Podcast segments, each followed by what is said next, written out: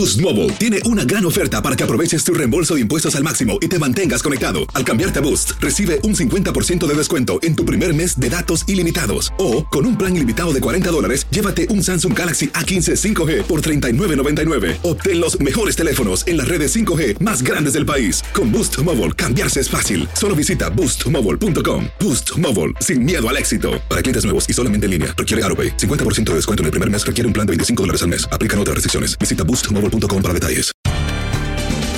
Bienvenidos al podcast de Buenos Días América, la revista radial más completa para los hispanos. Política, salud, economía, tendencia y deporte son algunos de nuestros temas. Bienvenidos.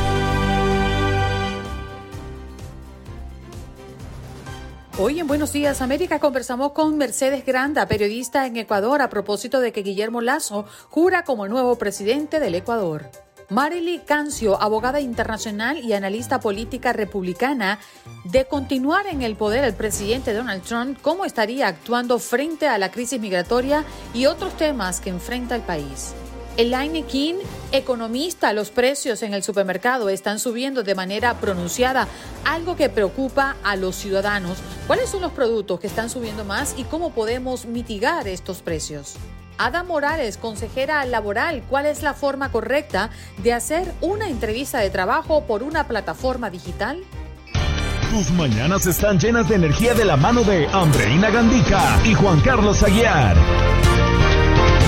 Aquí, en Buenos Días América, hacemos un recorrido por esos temas que son importantes para ti. Noticias, inmigración, salud, el acontecer diario, las tendencias y por supuesto los deportes. Buenos días América, este programa es tuyo.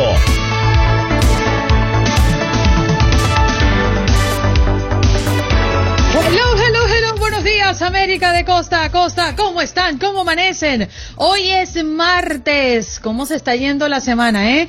Rapidito, martes de moverlo para que se pase rápido. Muy buenos días, señor Juan Carlos Aguiar, ¿cómo amanece con esos lentes de interesantes, esos anteojos, esas gafas? Mi querida Andreina Gandica, tenga usted muy buenos días, un placer saludarla hoy martes 25 de mayo del año 2021 amanezco muy bien, descansado, con más energía que el día de ayer y dispuesto a acompañarla a usted y a todos nuestros oyentes a partir de este instante por las próximas dos horas en su show matutino de TUDN Radio de la cadena Univisión. Esto es Buenos días, América.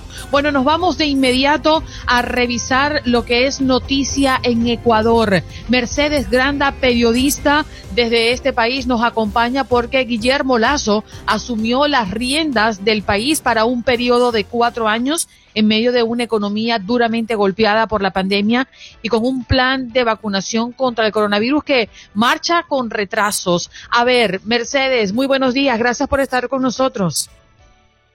Hola, hola, muy buenos días. Un gusto para mí poderme conectar nuevamente con ustedes siempre que hay este tipo de acontecimientos importantes en Ecuador, en la mitad del mundo, y contarles que efectivamente el día de ayer el presidente Guillermo Lazo ya ha tomado posesión de su nuevo cargo.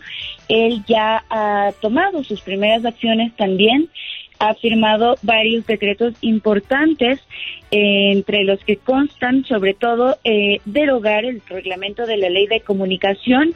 También ha anunciado que eliminará registros de la central de riesgo para muchas personas que tenían deudas eh, menores a los mil dólares principalmente y así como también ya designar a los principales funcionarios de su gobierno. Todo esto ocurrió, el, así también debemos añadir que cumplirán todos ellos un código de ética que también ha firmado el nuevo presidente de la República. Todo esto ocurrió el día de ayer en una apretada agenda que inició desde muy tempranas horas que inició con un Te Deum, una misa de acción de gracias que ocurrió en el Centro Histórico de Quito, también en, presidencia, en presencia del presidente de la República o expresidente de la República, Lenín Moreno, dejando una ofrenda floral ante el héroe de la batalla de Pichincha del 24 de mayo, que es un día simbólico aquí en Ecuador y que lo celebramos, lo conmemoramos. Luego, el acto de posesión ocurrió con los dos mandatarios en la Asamblea Nacional en presencia de los legisladores y también de varias eh, delegaciones, invitados especiales del mandatario Guillermo Lazo. Me llama la atención, Mercedes, lo que acabas de comentar sobre mm, esta que suscribió un decreto establecido eh, estableciendo las normas de comportamiento ético gubernamental, que entre otros temas prohíbe contratar a parientes en el gobierno, colgar eh, la fotografía del presidente o realizar festejos personales. ¿Qué otra cosa enmarca estas normas de comportamiento ético gubernamental? Efectivamente, enmarca varias normas que deberán acoger quienes quieran formar parte de su gobierno debido a los últimos acontecimientos que había vivido el país en los últimos años o que se habrían destapado en los últimos años luego del correísmo. Eh, fue una época bastante complicada en la que se fueron destapando varios actos que ahora mismo son juzgados y ya otros tienen sentencia. Recordemos, por ejemplo, el caso Sobornos, que investigó una red de corrupción en la que su principal sentenciado fue el expresidente de la República, Rafael Correa, debido a que se habrían gestionado varios contratos con empresas multinacionales que efectivamente eh, fueron a cambio de contratos con el Estado. Así que eh, sí eh, tiene este tipo de normas, como tú ya lo has mencionado, esas son las que mm, las que están incluidas en este decreto eh, también que nadie se tome el nombre del presidente de la República, nadie eh, pueda hacer eh, también tener familiares dentro del Estado, que todos los contratos sean verificados y este tipo de acciones que otro, o sea, son igual, código de ética, tienen que cumplir con ciertas normas que, que no dejen en entredicho el accionar de cada funcionario. A ver, Mercedes, eh, la llegada de Guillermo Lazo, eh, ex banquero y miembro del Opus Dei, eh, parece rubricar el fin del correísmo, ¿no? Aunque este sigue siendo fuerte en el Parlamento. ¿Qué le ofrece a un Ecuador paralizado por la pandemia y la recesión? Sí, bueno, el correísmo tiene fuerza todavía en Ecuador.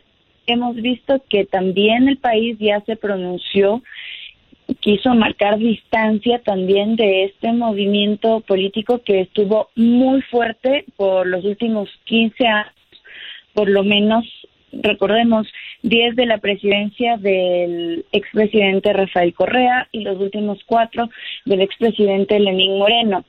Aunque desde entonces, desde que tomó posesión el, presidente, el expresidente Moreno en 2017, sí se tomó distancia de este grupo y tal vez eso habría ayudado a que esta fuerza disminuya, dando como resultado las últimas um, decisiones del pueblo en poner al presidente de la República, Guillermo Lazo. Recordemos que Lenín Moreno en los últimos años también tomó distancia y eso inició cuando él llamó a una consulta popular en el 2008 para restarle fuerza a la Constitución de Montecristi, así como también impulsar, entre otras cosas, eh, varias acciones que podían evitar que alguien se quiera quedar en el poder por mucho tiempo, eh, que se pueda reinstitucionalizar al país y cabe el término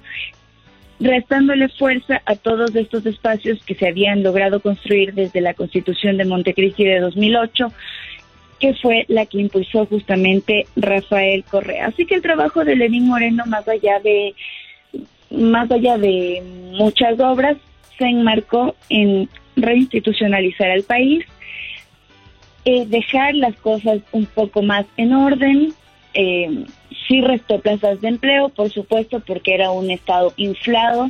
Luego del correísmo se eliminaron instituciones, se mm, volvieron a, a crear nuevos espacios, pero unificándolos. Así que eso fue importante. Asimismo, se, se tuvo conversaciones con el Fondo Monetario Internacional eh, para evitar o renegociar la deuda y mm, fueron varias de estas acciones que también eh, marcaron el centro de, del gobierno de Lenín Moreno y eso fue lo que nos dejó.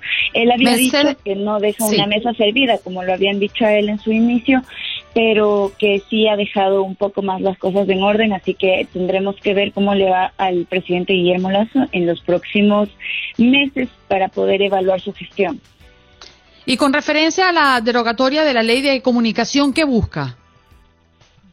Efectivamente, esta una denominada ley mordaza que sí había puesto límites a los medios de comunicación, a los periodistas, eh, busca enviar un nuevo proyecto a la Asamblea Nacional para derogar dicha normativa. Esto porque recordemos que también fue una ley muy criticada que, que hizo que se juzgue a muchas personas, a muchos periodistas, y por aquello es eh, también una acción bastante importante. Eh, es lo que se espera, es lo que se espera de, de estas primeras acciones que han sido muy significativas. Recordemos también que en el discurso del presidente eh, Lazo incluso hubo muchas alusiones a uno de los presidentes que en su entonces fue muy reconocido aquí y también eh, significaba el inicio de la democracia en nuestro país, así que ha sido bastante eh, importante. Esta ley Mordaza eh, se espera también que o había tenido en estos en estos últimos años varias modificaciones al texto para evitar justamente que los periodistas tengan estas limitaciones al momento de la libertad de expresión. El presidente de la República, Guillermo Lazo, ha dicho que eso no es suficiente. Por eso enviarán este nuevo texto que respetará todos los acuerdos de la libertad de expresión internacionales, incluida la declaración de Chapultepec. Pero esta no la anulará, obviamente, será algo que la modifique, porque la eliminación sí es una competencia de la Asamblea Nacional. Mm. Aunque cuando no haya el reglamento, la ley no, no se puede aplicar. Es por eso que esa fue la primera acción de él en su primer día. Recordemos también que el presidente de la República, Lenín Moreno, esa fue también otra de las cosas que se le han reconocido desde la opinión pública porque no hubo una persecución a los medios en cuanto a la libertad de expresión. Uno podía juzgar con objetividad y con pruebas que era lo que estaba ocurriendo, mientras que en el gobierno del expresidente Correa sí fueron perseguidos. Incluso había instituciones que no permitían eh, que esa libertad de expresión pueda desarrollarse, sino que estaban a la mínima, a la que caía. Mm. Mercedes, agradecemos tu tiempo y esperamos de todo corazón que mm, el pueblo ecuatoriano pues reciba lo que se le ha prometido, ¿no? Como campaña por parte de Guillermo Lazo, quien pues asume desde el día de ayer las riendas del país. Un abrazo y mm, espero que estén muy bien por allá. Gracias, otro abrazo fuerte para todos ustedes, siempre a las órdenes, con muchísimo gusto desde la mitad del mundo y efectivamente habrá que evaluar en los siguientes meses cuál será la gestión del presidente, nuevo presidente ya el, eh, de la República, Guillermo Lazo. Así es. Mercedes Granda, periodista en Ecuador, conversando sobre pues Guillermo Lazo, que asumió ya las riendas de Ecuador para un periodo de cuatro años. Vamos de inmediato con nuestra próxima invitada. Ya está lista, conectada con nosotros acá en nuestro Facebook Live. Se trata de Marily Gancio, abogada internacional y analista política republicana. ¿Cómo estás, Marily? Gracias por estar con nosotros. Muy buenos días, encantada de estar con ustedes en esta linda mañana. Bueno, rápidamente nos vamos con em, hablar de lo que podría estar significando eh, Donald Trump en el poder nuevamente. ¿Cómo estaría actuando frente a crisis migratoria, por ejemplo, que ha sido uno de los temas más polémicos y más cambiantes con la entrada del nuevo presidente? Bueno, el nuevo presidente durante su campaña dijo que todo el mundo estaba bienvenido a, a venir a los Estados Unidos y lo que estamos viendo en esa crisis de la frontera es que muchas personas están viniendo con promesas falsas, están enviando sus hijos, están pasando por muchos peligros en llegar aquí, hay separaciones familiares, eh, horrible lo que está pasando en esta crisis, algo que no estaba pasando bajo Trump y no tendríamos este problema en este momento si Trump fuera presidente. Marilyn, a mí me preocupa cuando escucho esas palabras porque yo he escuchado al presidente Joe Biden decirle a los ciudadanos de otras naciones, no vengan, las fronteras no están abiertas, las fronteras están cerradas. Lo mismo le he escuchado a la vicepresidenta Kamala Harris, lo mismo le he escuchado al secretario Mayorkas. Es cierto que la migración se detuvo en la, en la última etapa del presidente Donald Trump, pero es innegable que había una pandemia el planeta entero se encerró. Sin embargo, la inmigración indocumentada no paró en los primeros tres años del mandato del, del expresidente Trump. Así es, y yo también he escuchado esas palabras del presidente Biden, la vicepresidenta, y me parecen eh, unas palabras muy, muy correctas en estos momentos, pero las personas se recuerdan de las palabras anteriores de que habían dicho. No estamos más construyendo eh, el muro de frontera eh, y lo que estamos viendo en este momento es que es una política distinta. Eh, no les estamos haciendo ningún favor a las familias desesperadas que están tratando de llegar aquí. Lo que esta administración está haciendo y correctamente es decirle, quédense en su país, traten de pedir ayuda dentro de sus países para venir aquí. Y eso es algo que ojalá pudiera pasar, porque estamos viendo mucha desesperación, muchas cosas horribles pasando en, la frontera en este momento. Marily, ¿y tú consideras que esa, ese segundo mensaje emitido para las personas que quieren migrar a los Estados Unidos se debió a una rectificación producto a una crisis que en ese momento ni siquiera reconocían? ¿Cuál es tu lectura a propósito de ello? No querían usar la palabra crisis de ninguna manera y, sabemos que el pueblo americano eh, estaba viendo con sus propios ojos lo que estaba pasando en, la frontera. Y si no le dicen crisis a esos, yo no sé lo que sería una crisis. Pero yo creo que son palabras que han venido eh, bien ciertas en este momento y ojalá las personas acudan a eso. Eh, tenemos que proteger la frontera. Somos un país y para ser un país es un país de fronteras y de leyes. Las personas quieren venir aquí y están bienvenidos a venir a nuestro país. Somos un país de migrantes, necesitamos la mano de obra de esas personas. aquí hay trabajo, por eso vienen para acá. Están dispuestos a trabajar. Aquí en el estado de la Florida hay medio millón de plazas de empleo desocupadas que personas no están acudiendo a esos empleos. Y entonces aquí siempre aquí hay trabajo. Bienvenidos sean, pero tienen que venir de una forma ordenada. Y yo creo que ese es el mensaje y nos sumamos, creería yo, al, al, mensaje. Una migración ordenada bajo las leyes es lo que necesita el país y además aplaudir la posición de que efectivamente los Estados Unidos están soportados en la migración para cada vez ser más grandes como nación.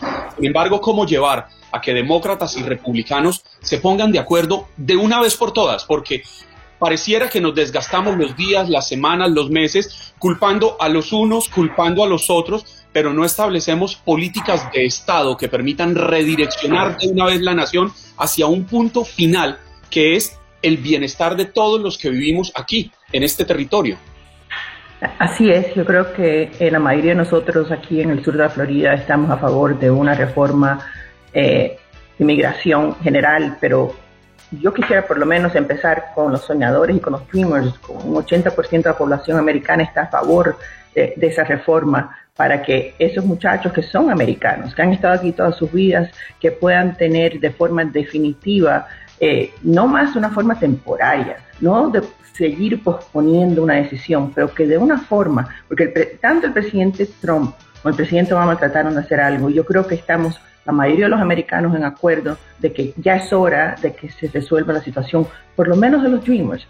Ojalá pudiéramos hacer una reforma ¿no? total, que es lo que hace falta, pero en este momento la verdad que lo dudo, hay tanta separación entre los partidos, eh, tanta polarización, eh, que no creo que sea eh, el momento de que eso ocurra, pero para el bien del país, de las personas que viven acá, que puedan tener una solución permanente, ¿no? Porque seguir posponiendo esa decisión, que es algo que el Congreso ha hecho, de seguir posponiendo una decisión permanente, no es bueno para nadie. Mm. Eh, Marily, me llama la atención y quiero cambiarte de tema eh, estos esfuerzos que se están haciendo por investigar la insurrección en el Capitolio. La Cámara de Representantes votó para establecer una comisión bipartidista independiente la semana pasada, pero el proyecto de ley aún tiene un camino prácticamente de suspenso por delante, ya que los partidarios buscan los votos de 10 senadores republicanos necesarios para convertirlo en ley. Pero esto podría estar planteándose como una rebelión republicana. Mira, aquí en el sur de Florida eh, tenemos dos eh, nuevos congresistas ¿no? que votaron el 6 de enero para seguir con eh, las investigaciones. No querían en ese momento ¿no? confirmar las decisiones electorales de algunos estados y a la vez están votando a favor de la comisión de una forma consistente. El 6 de junio los de izquierda decían que eso era lo peor que había pasado Ahora en este momento los aplauden por votar ¿no? contra los líderes del Partido Republicano, el congresista Jiménez, la congresista María Elvira Salazar. Y lo que yo digo es que es un voto consistente, de que querer averiguar, querer investigar, es algo que todos nosotros queremos saber lo que ocurrió, cómo fue posible que lo que pasó el 6 de enero hubiera ocurrido. Entonces, personalmente yo creo que es los representantes que votaron eh, a favor de, la investigación están bien. Lo que va a ocurrir en el Senado no, te puedo decir, pero eh, sí creo que el pueblo americano quisiera una investigación y saber qué fue lo que ocurrió eh, el 6 de enero, que fue un bochorno, un desastre total. Pero, ¿cómo lograr eso, Marilyn, cuando hay congresistas también del Partido Republicano que dicen que eso que usted en este momento está calificando como un bochorno y un desastre total fue un simple día normal en la actuación de los visitantes al Capitolio?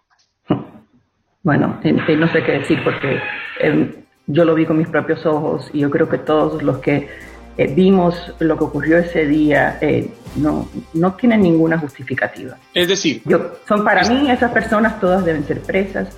¿Están eh, equivocados los congresistas republicanos que aseguran que ese fue un día normal? En mi opinión están equivocados, sí. Mm. Marely, es un placer tenerte acá. Eh, verdaderamente es un tema que nos ocupa porque sí, ciertamente hay un sector de la población que continúa apoyando al expresidente Donald Trump y aún así también hay mm, bueno, en desacuerdo total, ¿no? De que justamente la última pregunta que te hace Juan Carlos siguen creyendo que lo que ocurrió allí eh, fue fortuito, ¿no? Y que no estuvo impulsado y motivado por el expresidente Donald Trump. Un abrazo y espero que te encuentres muy bien. Hablemos de economía. Sí, señor, hablemos de economía. Este tema del día que hemos puesto a las órdenes de nuestros oyentes, preguntándoles pues que en el caso de cada uno de nosotros, en nuestros hogares, ha visto que los alimentos han subido de peso, han afectado su bolsillo. ¿Qué pasa? ¿Por qué esto ocurre? Por eso hoy está con nosotros Eileen King, economista. ¿Cómo está? Muy buenos días y bienvenida al show. Muchas gracias, Andreina. Este, ya te escuché ya, este, qué tan bien hablas español y todo ese lenguaje que están aprendiendo con tus oyentes. Aquí damos clase de ampliación de lengua. Está, está bueno ese título, ¿verdad, Eli? Claro, es buenísimo para poder conversar más intelectualmente. Sí, señor. Bueno, vamos a hablar de los precios en el supermercado. Uno va y dice, ay, está como un poco más caro hoy. Oye, hoy traje 200 dólares como siempre y resulta que ahora me estoy llevando menos artículos. Esto se está poniendo como muy costoso. Pero ¿cuál es la raíz? ¿Por qué ocurre eso principalmente en los artículos de primera necesidad, de la canasta básica? Mira, eh, Andreina, esto es algo bien sencillo de explicar. El año pasado todos hemos estado en casa, hemos demandado más víveres y no había suficiente oferta.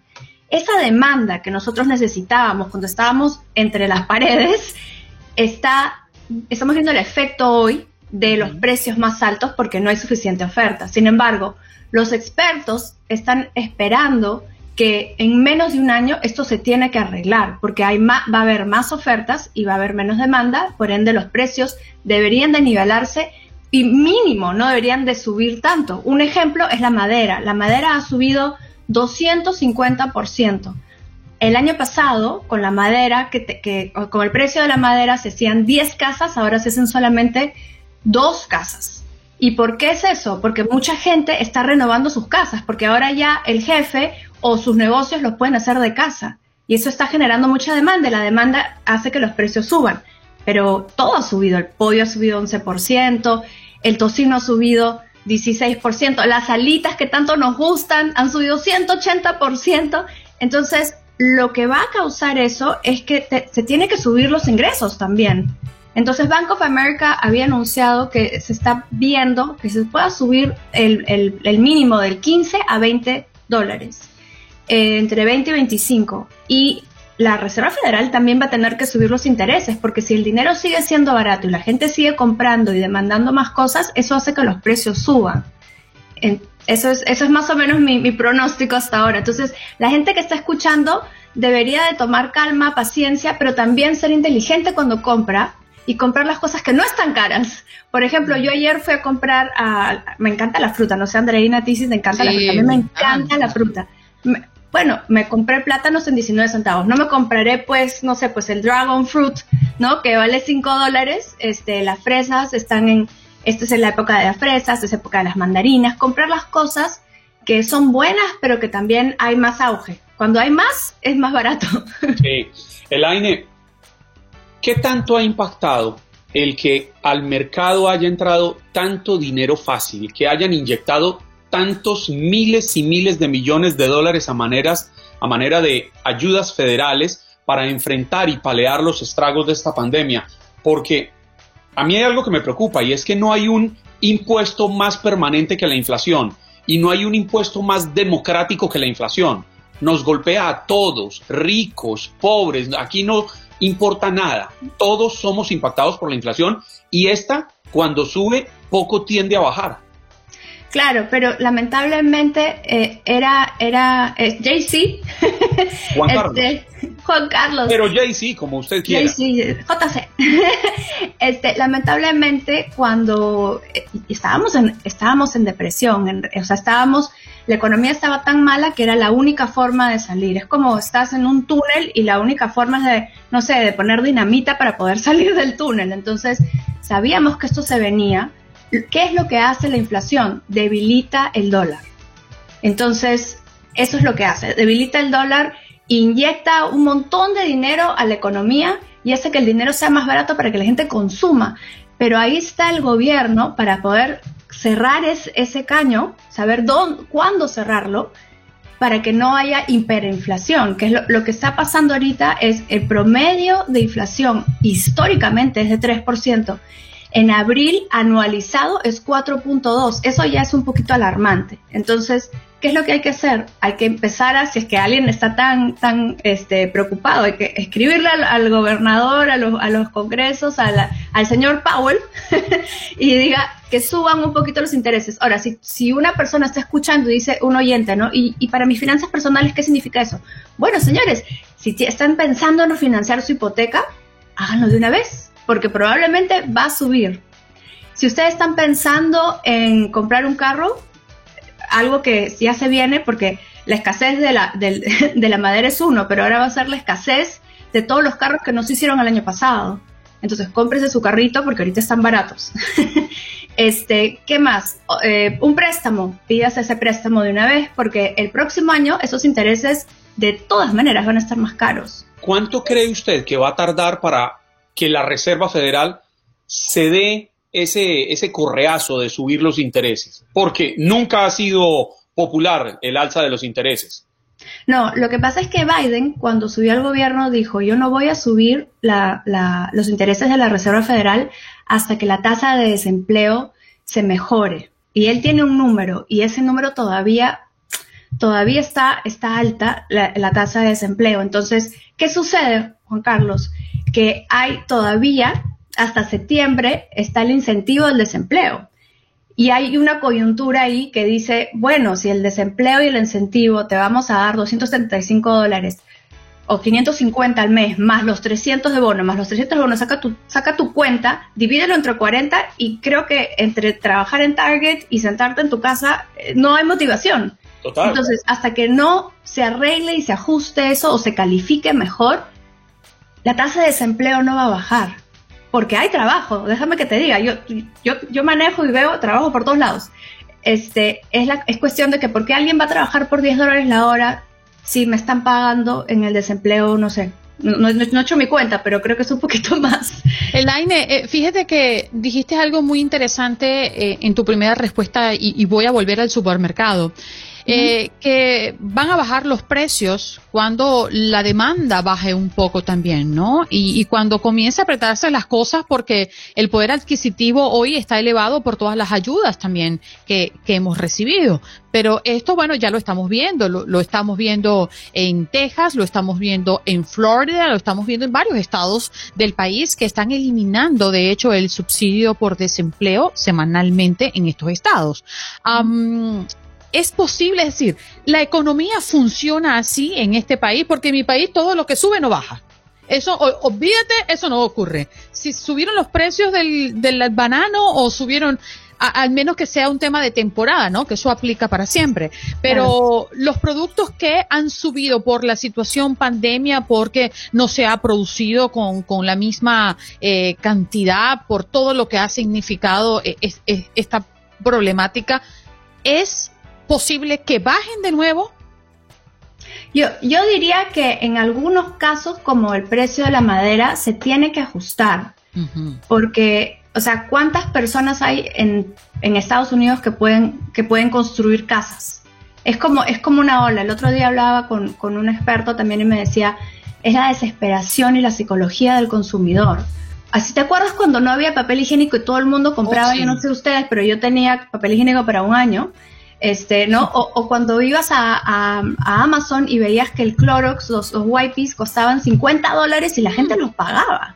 Entonces, la psicología del consumidor es, yo creo que la mitad de, esta coyuntura que está pasando.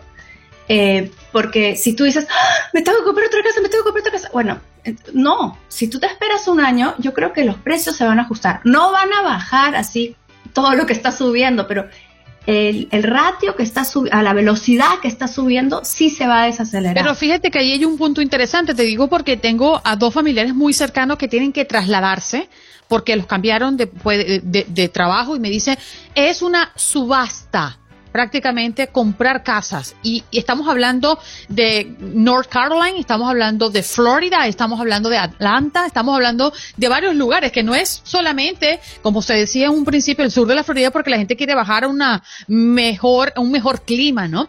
Eh, pasa que están vendiendo una casa en 700 mil dólares y resulta que viene alguien, yo pago 750 mil, sin verla.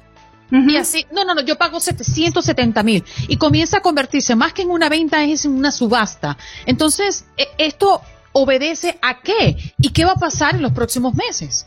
Claro, ¿tú te acuerdas cuando sale, sale el último, y discúlpame que estoy diciendo todas las marcas, pero bueno, no, no el último teléfono, el último teléfono, el, último celular, y todo el mundo se pone en cola y espera, o un concierto, y los primeros son los que se amanecen pero después ves Andreina, tiene, Andreina tiene el último teléfono y fue al último concierto. Pero no hice, fila, no hice fila. Bueno, y si tú esperas un poquito más, de repente no tienes que esperar tres meses para que tú seas la primera en el último teléfono, sino te llega a la semana.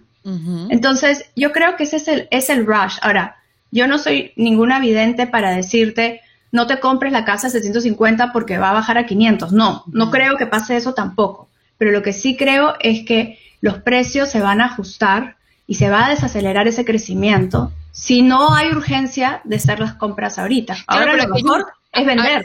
claro, eh, sí, pero bueno, si, si, si tú vives en tu, en tu propiedad, ahí es una complicación porque tienes que vivir en algún lugar. Pero fíjate que hay un punto interesante del que tú hablabas y eran los intereses. Ahora los intereses están bajos, pero es posible, es posible que esa casa no baje tanto, pero los intereses puedan subir. Entonces ya no sería una buena oportunidad comprar en un año. ¿Es correcto lo que digo o, o usted es la experta?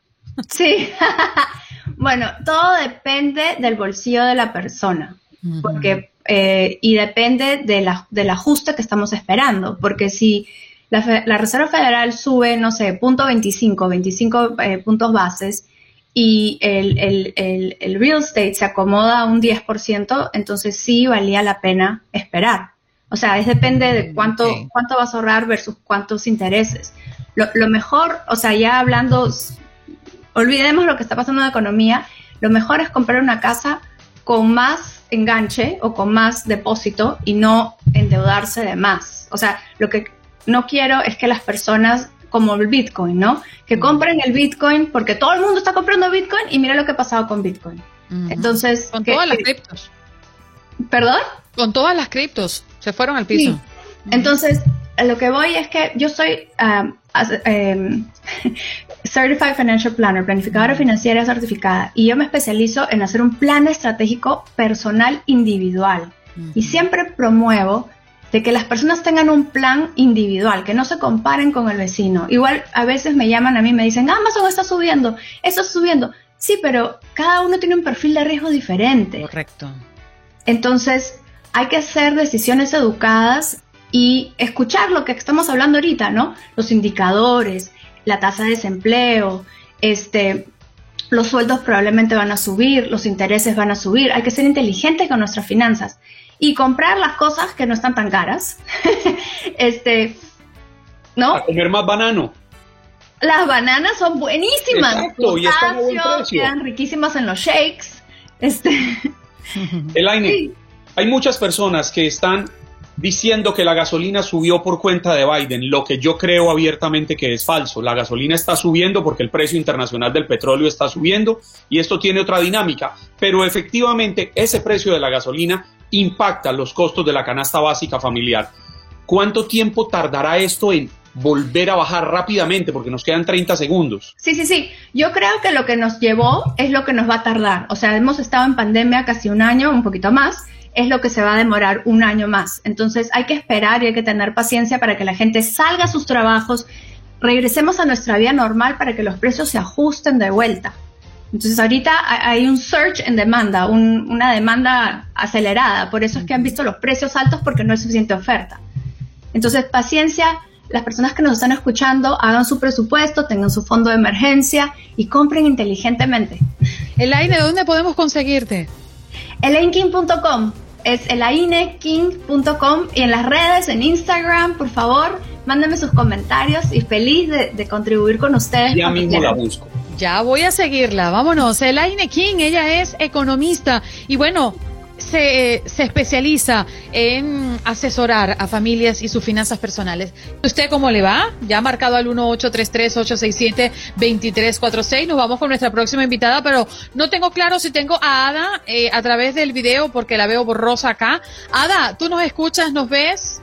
A ver, muy bien. a cariño, ahora sí, espectacular como siempre, impecable, vestida de rojo. ¿Cómo estás, Ada? Qué gusto tenerte nuevamente en el show. Ay, el placer es mío. Ustedes saben que este show yo lo quiero muchísimo y siempre que me dicen que participe con ustedes estoy más que feliz. Bueno, Ada María, vamos a hablar de cuál es la forma correcta de hacer una entrevista de trabajo por una plataforma digital, porque aunque mm, confundimos el estar en la casa y además tener o pretender tener la formalidad, allí se pierden ciertos protocolos. ¿Cuál es tu recomendación ahora que muchas personas están sosteniendo pues entrevistas de trabajo a través de Zoom, a través de estas plataformas digitales? Una de las cosas más importantes es miren el error que estoy cometiendo yo. ¿Lo ven? Sí. ¿Ven el error que tengo yo? Total. Eso no se debe hacer. Usted está en un lugar, mantenga que no se vean todas sus cosas, ¿ya? Ni zapatos, ni ropa colgada. Tiene que hacer un escenario que esté lo más limpio posible, donde no haya ninguna distracción. Yo eso lo puse de propósito para que se dieran cuenta que si bien es cierto, hay que tomar un lugar donde uno esté pues privado, encerradito, sin ruidos, no deben de haber ninguna, ni zapatera, ni ropa colgada, absolutamente nada.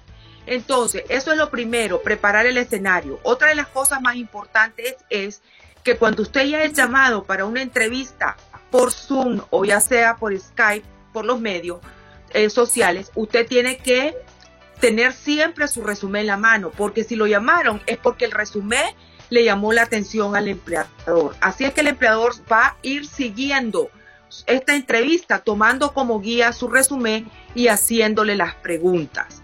Una de las preguntas más importantes es, hábleme de usted. Entonces usted tiene que tener eso ensayado ya como una, como un escrito en, en piedra de lo que va a decir y no empezar a divagar y a darse cuenta porque ellos relacionan siempre la personalidad suya, su forma de pensar con la posición que usted va posiblemente a ocupar. También le van a preguntar sobre la empresa. Usted no les va a dar una perorata ni les va a decir lo que ellos ya saben. Simple y sencillamente cómo conectan sus habilidades, su experiencia con la forma de pensar de la empresa y con la posición que usted va a tomar o por la cual lo han llamado y está aplicando. Óigame, Ada, ¿y cómo hace uno cuando le suceden cosas como la que a mí me acaba de suceder?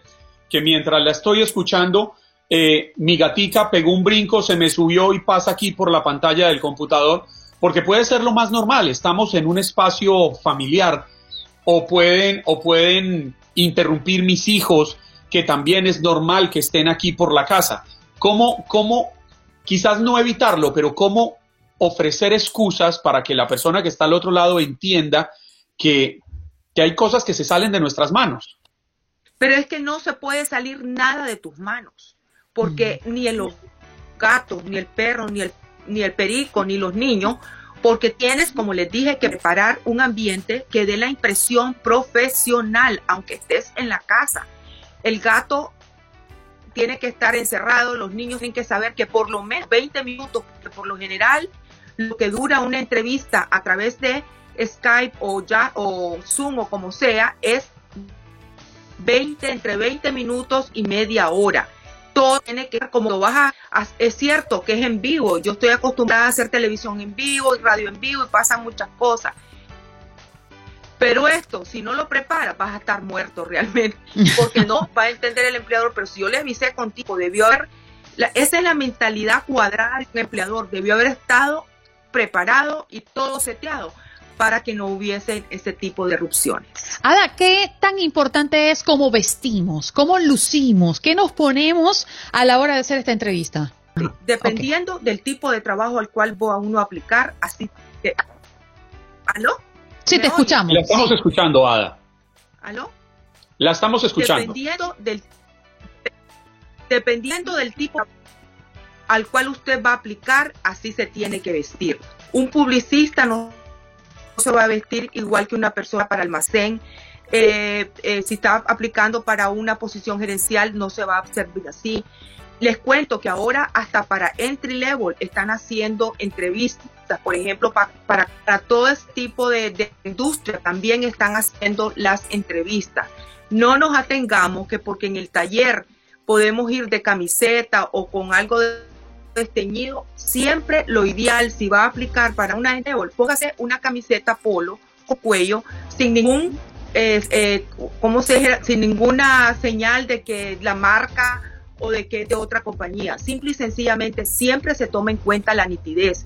El empleador quiere saber siempre que a usted le interesa y que se prepara mm. para la entrevista de trabajo. Nitidez, nitidez, nitidez. Ada, ¿dónde podemos conseguirte?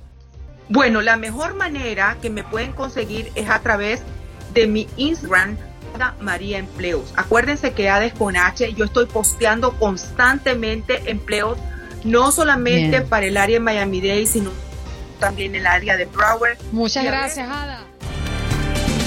Gracias por acompañarnos en nuestro podcast. Buenos días América. Y recuerda que también puedes seguirnos en nuestras redes sociales. Buenos días AM en Facebook y en Instagram. Arroba Buenos días América. AM. Nos escuchamos en la próxima. Si no sabes que el Spicy McCrispy tiene Spicy Pepper Sauce en el pan de arriba y en el pan de abajo, ¿qué sabes tú de la vida? Para, pa, pa, pa.